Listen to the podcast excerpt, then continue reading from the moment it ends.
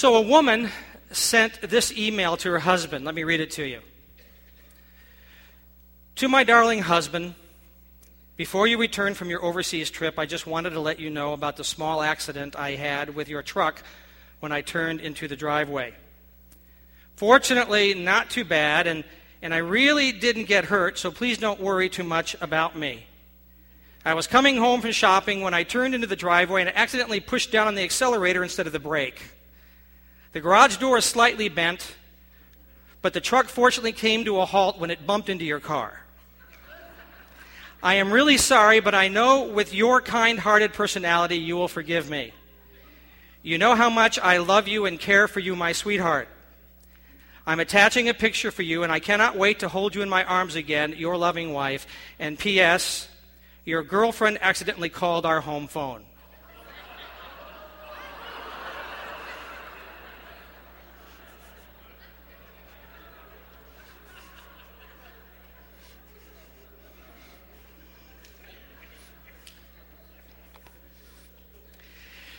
Unlike what you have just witnessed,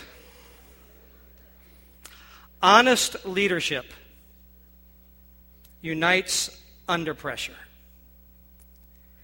This morning, with all candor, I want to tell you that I'm recruiting. I'm not looking for people to get involved in some organizational program, but I'm looking for people who know at that moment. You just know you just know that someone has to rise up, someone has to stand up, someone has to do something. That you would take the point, you would take the lead, and you would say, We can change this. We can make a difference. I love this definition, and I want to give it to you. It's not in your notes, but I want you to see it. A leader is a person who selects noble objectives and pursues them with such intensity and sacrifice that he carries others with him. In fact, I want you to read that with me. Read it with me, would you? A leader is a person who selects noble objectives and pursues them with such intensity and sacrifice that he carries others with him. We began last week looking at a group of people who were gathered in a place called Thessalonica in the first century. Their culture, their custom, was to have an immense amount of gods to help them work through life. And therefore, they worshiped many idols. These Jewish guys show up and tell them that there are not many gods, but explain that there is only one God, and he had a son. His name is Jesus Christ. And he proved his divinity by his death and resurrection. And by that death and resurrection, he also provides forgiveness of sins and a promise of a life that lasts forever, and that he would leave this earth, this Jesus, and come back, return, and take us to be with him forever. But the life we're living, we could begin living now. And those who are anticipating his return are living that life at this moment. And they bought into it.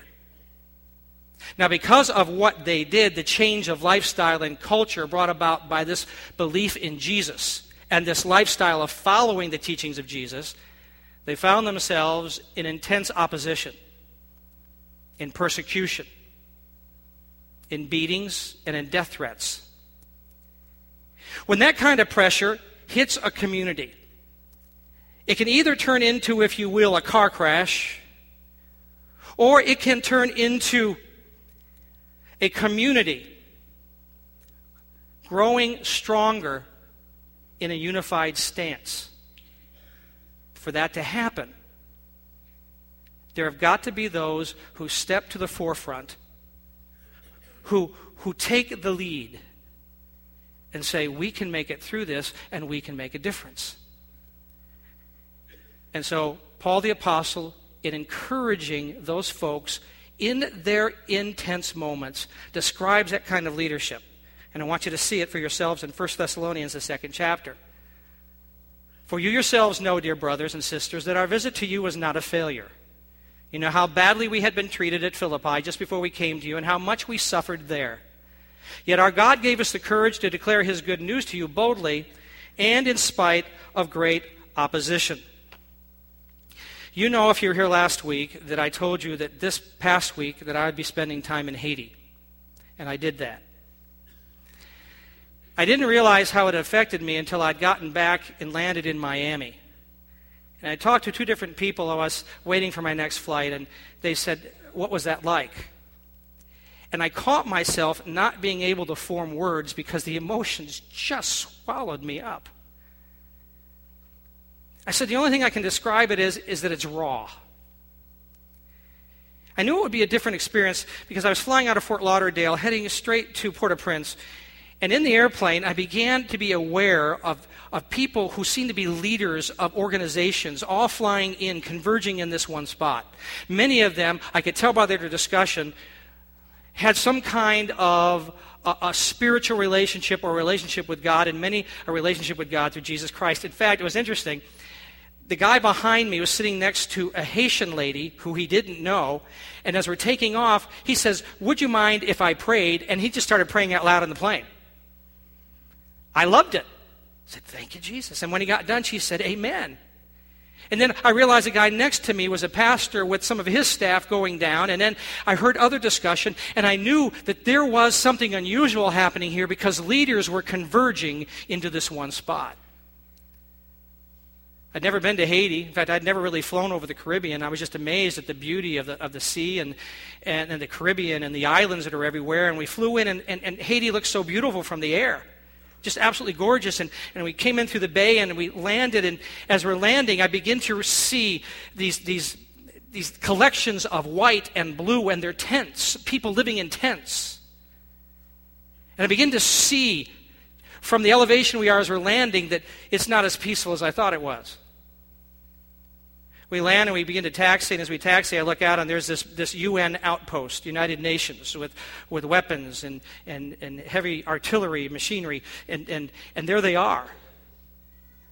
We, we park and we come off the plane, and I was told that generally you come off the plane and enter into this very modern facility where you go through customs. We didn't do that because it had collapsed. They put us in buses and shipped us over to this temporary spot, and we finally got through customs. And when I walked through customs, it hit me chaos. Voices screaming, and people wanting to know if I wanted a taxi, and, and it was just a mess. And traffic outside didn't know where it was going. No one's following the laws. And I was so happy to, to see someone standing outside the barrier with a sign that said Convoy of Hope. Said, Man, you are my hope because this is driving me crazy. I need to know somebody here. And I walked up and introduced myself, and I, I, met, I met Kevin, who's in his 30s. I met David, who's in his 20s. I met Ray, who's in his 70s. And I would come to find out that these are incredible leaders who found a noble objective and have given such intensity and sacrifice. So, Kevin, who's leading the whole thing, this 30 year old said to Ray, Ray, take Jack and, and walk down to where we've parked our vehicle and get him some water because he's going to need to hydrate here because it's about 85 to 90 and about 135% humidity. It's just, it's just, it's, it's hot. And so we make our way, and I'm watching, and the traffic's weaving back and forth. And he said, "Just stay close to me." And, and we get to this lot. I'm not calling it a parking lot; it's just a lot. And and and there's some vehicles parked there, and there's these guys who are guarding them. And he he leads me up and says, "This is our vehicle." And he calls over this really big Haitian guy. He says, "This is Ernest." Hey, Ernest, how are you? And he said, "Ernest is our security and our bodyguard. He's packing. You stay close to him, you'll be okay." I said, "Ernest, come here." We're going to be buds. So I had to wait for about an hour for the rest of the crew to get there. And so we're talking, and they finally get there, and we pile in these vehicles, these four wheel drive vehicles, and we start down through the roads. And the roads, the traffic is just as I said, it's chaos. And then suddenly we start turning on roads. And all I can do to explain to you is most of the roads, and it wasn't because of the earthquake, it's just the faltering infrastructure that's been there for years. As we started down through the roads, it's like, it's like off road four wheeling. I mean, we're just bouncing around. If we don't have a four wheel drive, there's no way we're going to get through there. We're going through the streets, and I start looking at houses pancaked and tilted, and, and half the structure off the other half. And I'm beginning to look at the, the, spray painting, and, and on some of them there's numbers, and it's green. And I said, What is that? He said, Well, those are the houses that are safe. And there's others that have yellow. I said, What's the yellow? That means that it's, it's, it's okay to go into, but it's going to have to be reinforced. And then there was those ones with red. I said, What's that? He said, Those are ones that cannot be salvaged. They're going to have to come down. If they haven't already come down, they're going to come down. We went by this huge amount of rubble in places, and, and they would say, There's probably still bodies in there, but they can't get to them because there's so much rubble. We're driving down these streets, and water is flowing, and we know it's sewage. There's no infrastructure. We were on corners and garbage is piled up and pigs are running back and forth and goats are going up and down the street. And then you go by this beautiful place that wasn't touched, and then you go by this next section, and there's just, just an immense mess, and humanity, streams of humanity walking back and forth, trying to figure out what to do. And I thought to myself, where do you even begin here? Where you begin is what Paul helped us realize when, in the scripture. And what I want us to realize this morning is this that we must be unceasingly courageous in our assignment.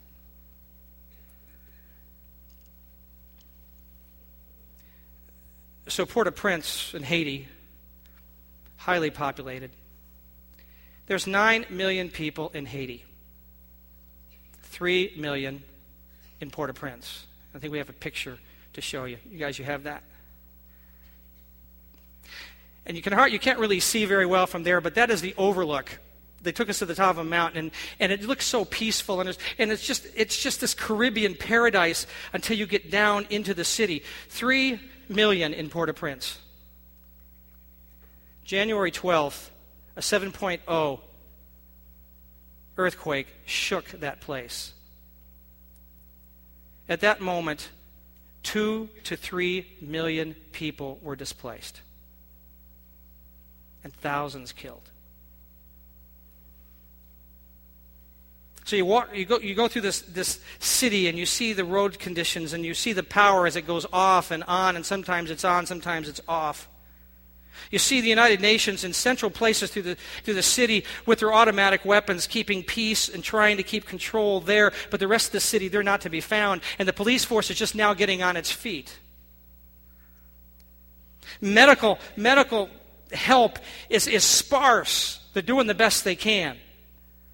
And the government, the government you, you can hardly even see. These tent cities are, are all over the place.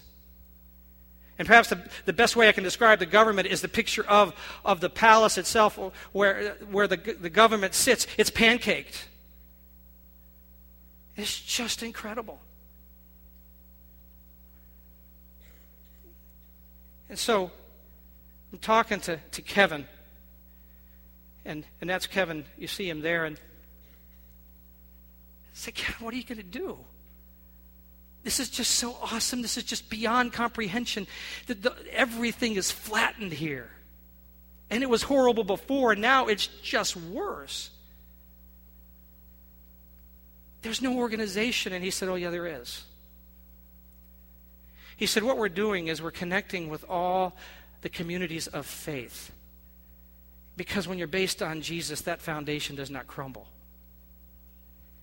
And so they're still intact. Their buildings may be gone, but they're still intact. And we are, we are coming to them, and through them, we are providing assistance to whoever, whoever needs it within this city as best we can. And he said the best place we can begin are with the children. See, there are no schools unless they are private schools in Haiti. And generally, they are connected to church organizations. And so we went and visited the school that you see. We went there because what they do there is they keep teaching those children how to rise above the circumstances they find themselves in, and they feed them. In fact, so for many of them, if they did not get fed that day by the school, they would have no food. And so we fed them. Today in Haiti, Convoy of Hope, and there's other agencies, thank God, that are doing this too, but Convoy of Hope, who you've invested in, is feeding 11,000 kids a day. We fed 600 the day we were at this one school. 11,000 a day. And in two months, it will be 25,000 a day. Next year at this time, it will be 48,000 a day. He said, I just start where I can.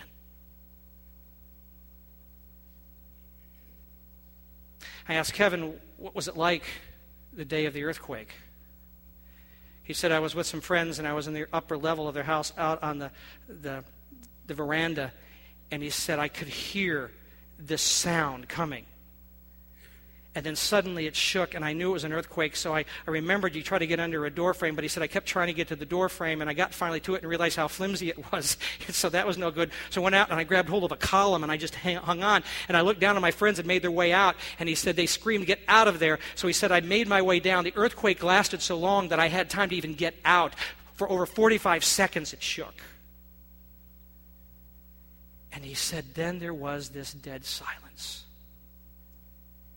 And then the screams began, and the cries.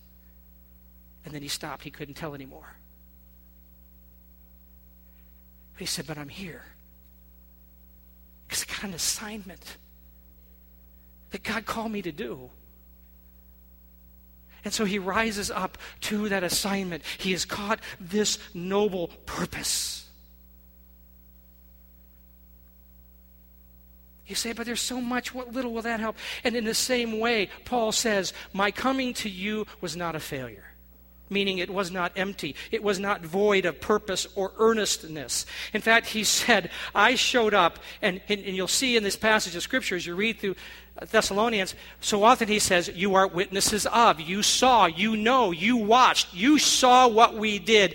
And we pressed in harder and harder and harder, even though the odds got greater and greater and greater against us. When you do that, when you keep pushing, even though you know that it's tough, it can cause you pain. Paul knows this. He and Silvanus or Silas came from Philippi. In Philippi, they were falsely arrested, imprisoned in stocks. They were flogged, they were beaten. Their civil rights and their legal rights were violated. When they got to Thessalonica, they're still hurting. They still have fresh wounds. But they did not stop and say, oh, we got to reassess. You know, we, we need, a, we need a, a break here. We just, he said, we saw the assignment and said, no matter the pain, no matter what happens here, we've still got to press in here. And so they did, boldly and bluntly. I simply want to say to you That if it hasn't happened yet, the time is coming when you will see an issue, a situation, a person's need, a circumstance. And God is giving you and me the opportunity to step up to that circumstance and say, Yes, I will be courageous in this moment. I'm not even sure how to deal with the magnitude of this moment, but I will be courageous. Because here's the deal. If you are unceasingly courageous in the assignment, then you can be unwaveringly dependent on God's Spirit. We can be confident that we can go to God when we're facing those issues that are so overwhelming and say, I need your spirit to blow away the obstacles. Get rid of them and help me walk through this. So Paul shows up for his assignment, and the Holy Spirit shows up, and an amazing thing happens, and he describes it. Paul says in 1 Thessalonians 1 5, for when we brought you the good news, it was not only with words, but also with what? Power. For the Holy Spirit gave you full assurance that what we said was true. There is this power that comes.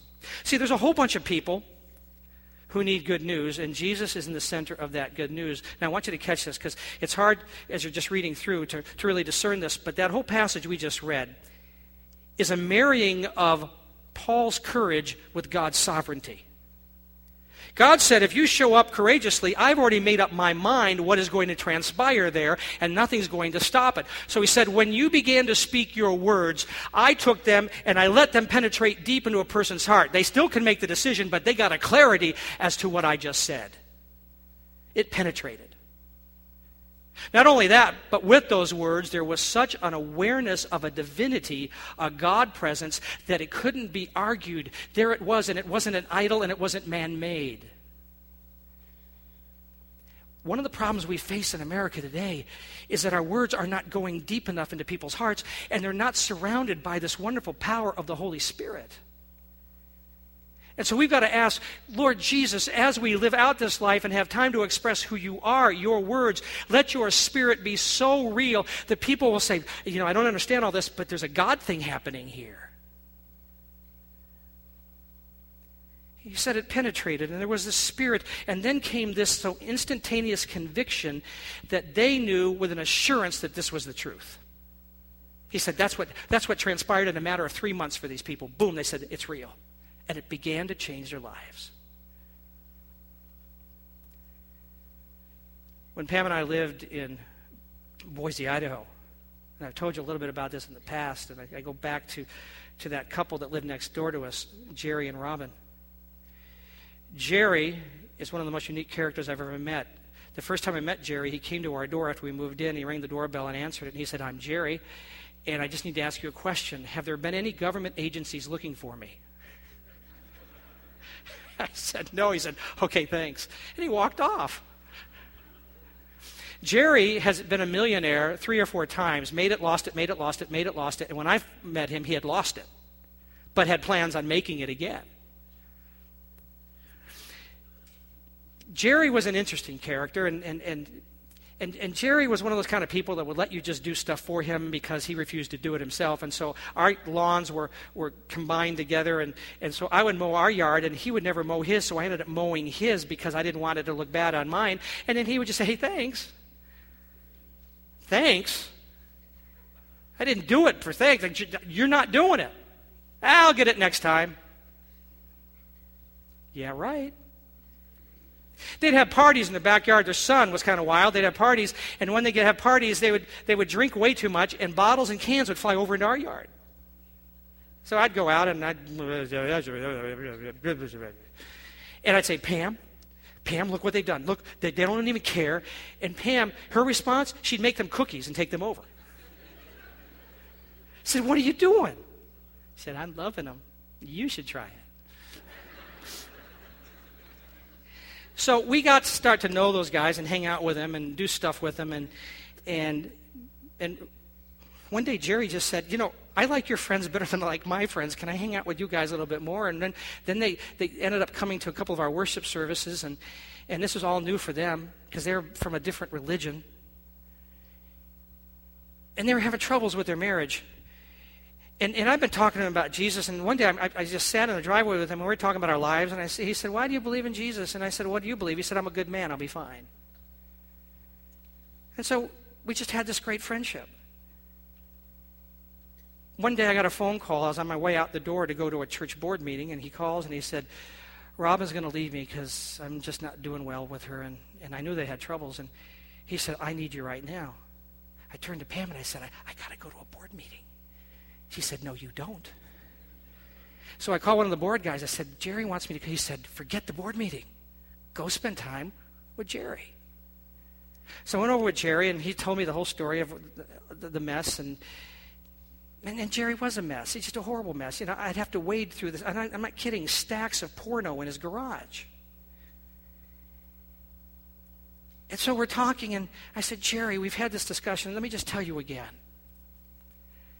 buddy, the only way you're going to learn to love Robin is when you learn how much Jesus loves you. When you discover that, it's just, it'll show you what love is really like. And we talked about that, and I said, so, so one of these days, you're going to have to take these steps to, to actually start to investigate Jesus and, and maybe have belief in Jesus. And so I'm talking, I said, so one of these days, you, sometime you will, one of these days, and he said, how about now? I said, excuse me. He said, What about now? So we went through this whole process of understanding what he was just asking. But what had happened at that moment is what Paul describes. Suddenly the Spirit of God penetrated all defenses, and he said, I get it. And he began a journey of understanding who Jesus is. Now, what transpired there wasn't just because of Pam and me, but there were three and four other couples who became friends with them, who are believers in Jesus, who just moved in life with them and just walked with them and loved them. Because when you take your courage and God's sovereignty, He pulls together others who are the same, and He pulls together this divine team that accomplishes what He wants to see happen. There's a movie that came out years back called Gladiator. The Russell Crowe starred in the movie as Maximus. He's a gladiator that's wrongly accused, and then he's, he's taken in as a gladiator. And there's this scene where he's brought to the Colosseum for the first time with other warriors from around the world, and they're put in the, into this Colosseum, and they're going to live out, they find out when they're out there, the portrayal of Rome's battle against Hannibal. Hannibal lost. And, and Maximus understands that that war was won with chariots, and he can hear them behind the gates. He knows they're in trouble. And so, he says to them, We must stay together. Don't separate because, because those warriors are used to battling on their own. He says, We're only going to survive as we stay together. And then, as the chariots move in, he makes this statement and he yells, As one. And they come together with their shields as one shield protects another and protects another. And together, they defeat what's behind those gates of evil. Here's what it looks like.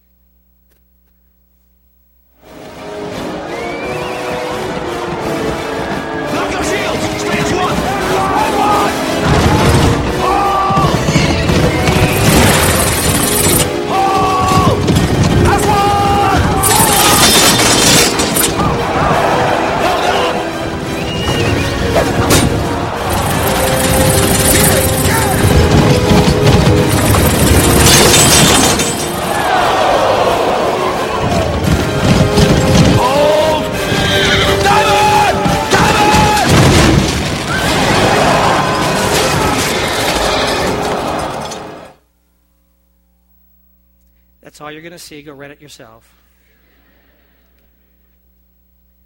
Did you hear him? You might not have heard it in all the noise. He yelled as one, and the shields went in place. Then he yelled diamond, which is an, a, a, formation as one, with the shields then slant, and, and you see that, that chariot fly. There are those moments when, in our courage and this fullness of the Spirit on us, He draws us together and He says, For us for you to defeat this thing, you must be as one. So when I was in Haiti, I didn't see a whole lot of, of this denomination doing this and this denomination doing this. There is this interwoven as oneness that is fascinating.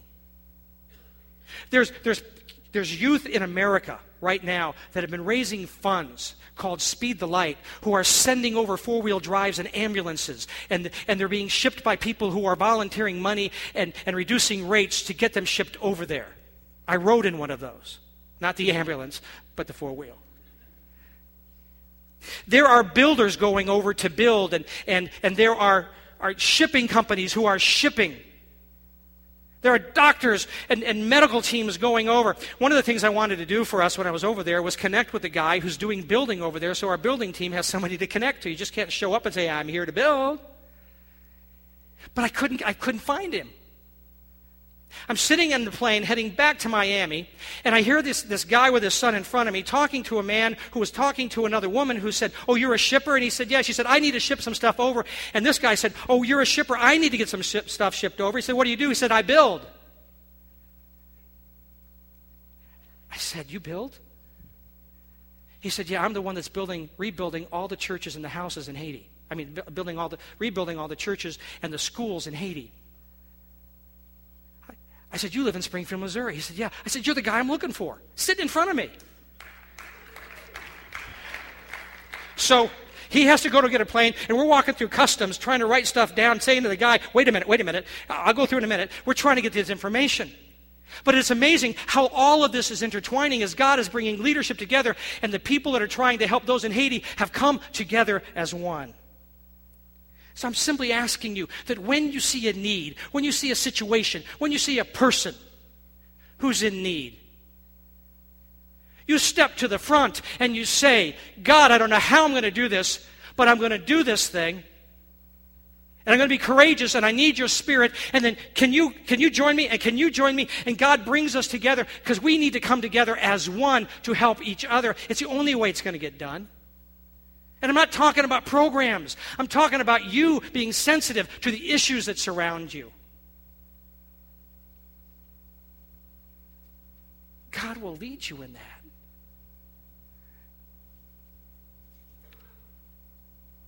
I was sitting with, with Ray, who's in his 70s.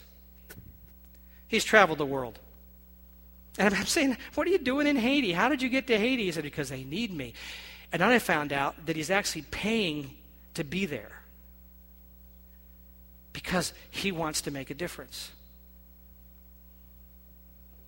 I was talking to Kevin, and I said, Kevin, where's your wife? He said, Well, normally she would be here with me, but he said, There's no medical attention here. We've just found out that she's pregnant, and I'm flying back on the weekend, and we're going to have the first picture of our child in the womb, and it's our first child.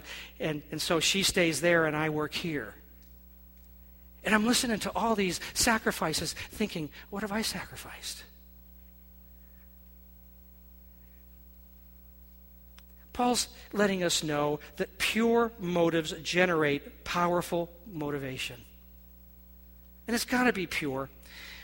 It's so common today to hear someone speak and, and say, Go, come do this, and, we, and we, we question immediately. We are so cynical. We, we are so tired of politicians and the promises they make, and we always ask, What's, what's it in it for them? What's the hidden agenda? What are they really up to? And they, they ask Paul the same question because he shows up and there's already shysters within that city. And so he responds to what they've asked. 1 Thessalonians, the second chapter. Says, You can see we were not preaching with any deceit or impure motives or trickery, for we speak as messengers approved by God to be entrusted with good news. Our purpose is to please God, not people. He alone examines the motives of our hearts. Never once did we try to win you with flattery, as you well know. And God is our witness that we were not pretending to be your friends just to get your money. People are watching us carefully to see what our motives are. And Paul said, They're watching me, and here's what they saw. He said, There was no impure agenda. And that wording is, is very very carefully placed. It, its initial intent could be that there was no sexual impurity intended. I did not come there to hang out with the temple prostitutes, and I did not come to woo some woman into my bedchamber. I did not come with any sensuality, but in its broadest sense, it means I did not come to get anything for myself. I came simply to bring them Jesus. In what we do, there can never be this sense that we came to help somebody so that we could get something in return. It must be purely, here's Jesus, and that's all I have to offer, and I'm here on his behalf. To lead is to serve. And I love the expression by former Admiral of the Navy, Vern Clark, who simply says, To serve is a noble thing. No impure agendas. He said, There are no people pleasing. That word people pleasing, he actually is saying that the message I give and the kindness I share with others, I give to everybody, regardless of ethnicity or economic status.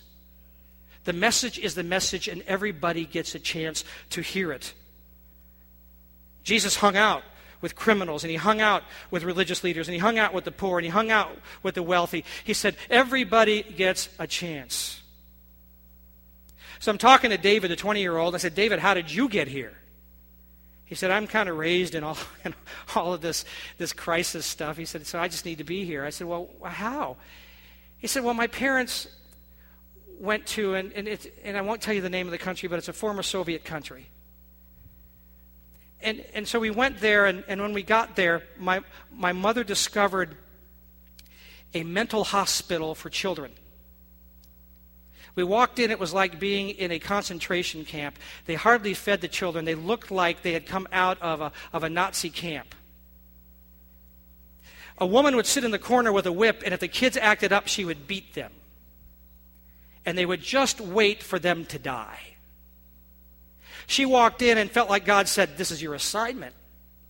So she began to bring them food, and then she began to have influence with medical help. Bottom line is, she now runs the mental hospital. He said, but the peculiar thing is that my dad was accused of proselytizing in this country, so he's been blackballed and kicked out. So he lives in this country adjacent to that country. And my mom is here during the week, and my dad is here during the week. And then she comes over here to see him on the weekends, and they have done that now for years. And they sacrifice simply because those children need what she has to offer. To serve is a noble thing. He said there was, Paul said, no covert greed. He said, I could have asked you as an apostle to, cover me because, because you see, those, those fivefold gifts of the church apostle, prophet, pastor, teacher, evangelist they're there to protect and make sure motives are pure. They have to be in place. He said, So I could have shown up and said, You got to pay for my way here. You've got to take care of me because it, it is a spiritual command. You should do that. But he said, I didn't want anything to stand in the way of you hearing the message of Jesus, so I did my own thing. And what he did is he, he made tents, he, he established a business. So understand that he had a business. So he'd have to go get the materials. He would have to create the tent. Then he'd have to go to the market and sell his tents. So every day, except for the Sabbath, he was working at his job. At night, he would go teach. And on the Sabbath, he would go teach. And what he taught on the Sabbath and in the evenings, he had to live out in his business. He had to make sure that he was, he was paying his vendors. He had to make sure the quality of his material was good. He had to make sure that his customer service is what he had promised because it would jeopardize the message he was giving. And I simply say to you who have businesses, you who manage, is what you declare through Jesus the same that you are living out in your business right now?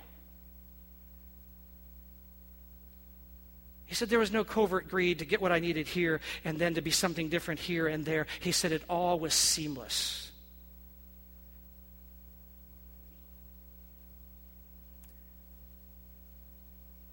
So I asked Kevin, I said, what is, what is the major export of Haiti? And he thought for a moment. He said, their problems.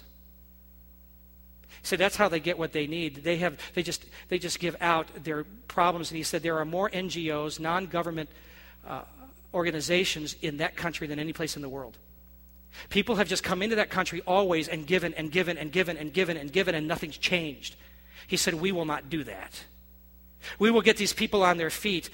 And you saw a picture of Kevin earlier. He's talking to some guys. He's instructing them on how to take care of themselves. We will teach them how to feed their own people, and then we will teach them how to grow their crops. We will teach them so that they are not dependent on anybody but God, and they will take care of themselves. And and he does this because I asked them, How are you going to sustain this? How's the sustainability? You just can't feed them, and then when you leave, somebody else is going to come in. What good is that going to be? Paul makes it very clear that genuine affirmation empowers sustainability.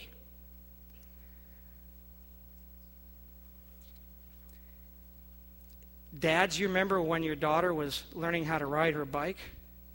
You got the training wheels off and you got behind her and, and you held onto the back and, and you're running next to her and she's wobbling back and forth and then she finally gets to that spot and she still thinks you're holding on, but you let go. And she freaks out when she realizes you don't, you don't have a hold of the bike. Falls over and says, you, what did you? He says, oh, I'll never do that again. And yes, you did. You let go. That's the affirmation. I'm going to walk with you. You're not going to give up. And I'm going to eventually let go so that you can do this on your own. Paul said to them in 1 Thessalonians 2, verse 6 As for human praise, we have never sought it from you or anyone else. As apostles of Christ, we certainly had a right to make some demands of you, but instead we're like children among you. Or we were like a mother feeding and coming and caring for her own children. We loved you so much that we shared with you not only God's good news, but our own lives too. And if you want to know more about that passage, go back to our Mother's Day passage. We talked about that. And as you know, that we treated each of you as a father treats his own children, we pleaded with you. Circle that word, pleaded. We encouraged you, circle encouraged. And we urged you, circle and urged you, to live your lives in a way that God would consider worthy, for he called you to share in his kingdom and his glory. Paul simply says right there three ways that he affirms. The first he said, we plead. And it simply means this you've got to be the coach. It means to admonish, to come up to someone ready to quit and say, oh, no, no, no, don't quit. I'm with you in this. Because you're going to help people, you got to coach them. When I was a senior in high school running track, we would be running 400 meter sprints, dying. And we get to the, toward the end of those, those repetitions of sprints, and we'd be get ready to give up, and suddenly, as we started, there would be our coach, and he would race us. And as we're running, he would instruct us how to run better. Like the guy's in his 40s. I'm 17. And he's just sprinting along. But he's encouraging us, saying, Here, run this way, sprint, hands, hands this way, and, and take us around. You've got to do that for each other. Be the coach. He said, I want to encourage you. It means to be the close friend.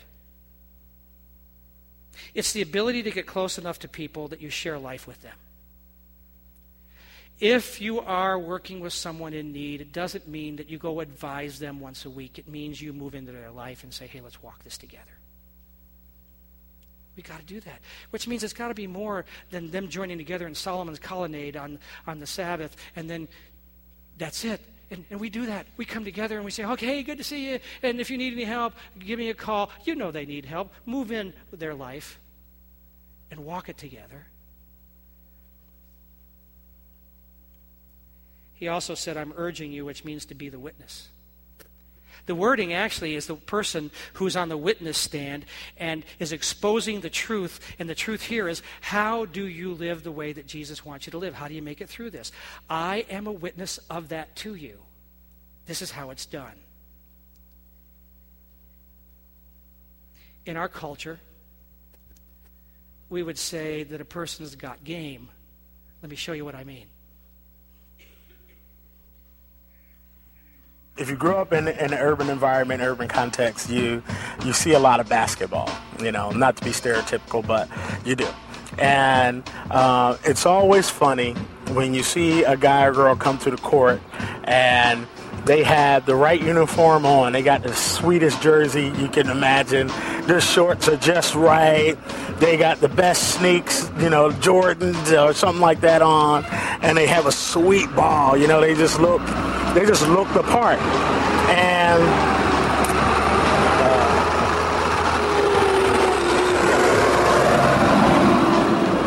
and they just, they just look the part. And but when they get on the basketball court, um, they can't play. Like they have no game. They can't. They can't hit a layup. Uh, they can't. Uh, they can't shoot to save their lives. They don't know what a pick is. Just awful, and they become an embarrassment on the basketball court. Well, I really think um, serving Jesus, um, being a part of the kingdom, um, that that Jesus came, and as he started talking about the kingdom he started giving us stuff that was kind of like like pushing us as Christians onto the court to see if we have game. And so when he said things like love your enemies, um, do good to those that hate you, um, you know, he started he started pushing the envelope to see really um, whether those who were following him had game.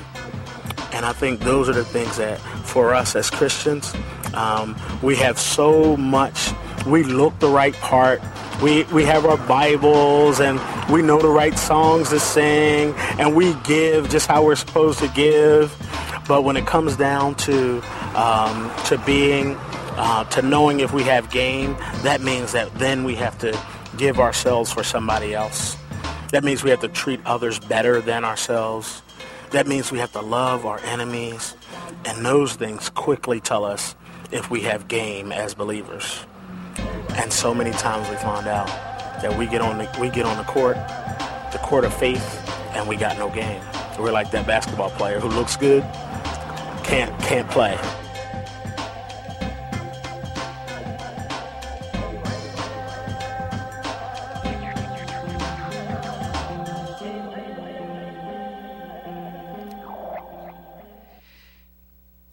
Haiti is so crushed right now that if someone would rise up and say this way out, it would change a nation. But that person has got to have game. There are people around you, lives around you, a world around you that is crushed. And they're looking for a way out. And they're going to look to you and say, You have game? You got game? Kevin, Ray, David, man, they got game. The second school we went to on Wednesday, two kids stood up and they weren't, they weren't rehearsed, they weren't prompted. They just they said, "Does anybody want to talk about what it means to be fed?" And and these two kids stood up. And, and the boy that you see, which would be on, on your right or on the left, that, that boy stood up, and it was an amazing thing. He was so eloquent in, his, in, in what he had to say, and he just simply said this. He said, First of all, you've helped take away my hunger. Secondly, I can actually concentrate because I have food in me. He said, then also, I've learned that Jesus loves me because of this. And then he did this. He said, So I ask God to bless you, that he will protect you, and that you will be able to give more food to us and to all the people who don't have food yet. Mercy. It blew us away. Because some guys in Haiti got game. Those are leaders worth following. For a leader is a person who selects noble objectives and pursues them with such intensity and sacrifice that he carries others with him. You got game? Will you stand?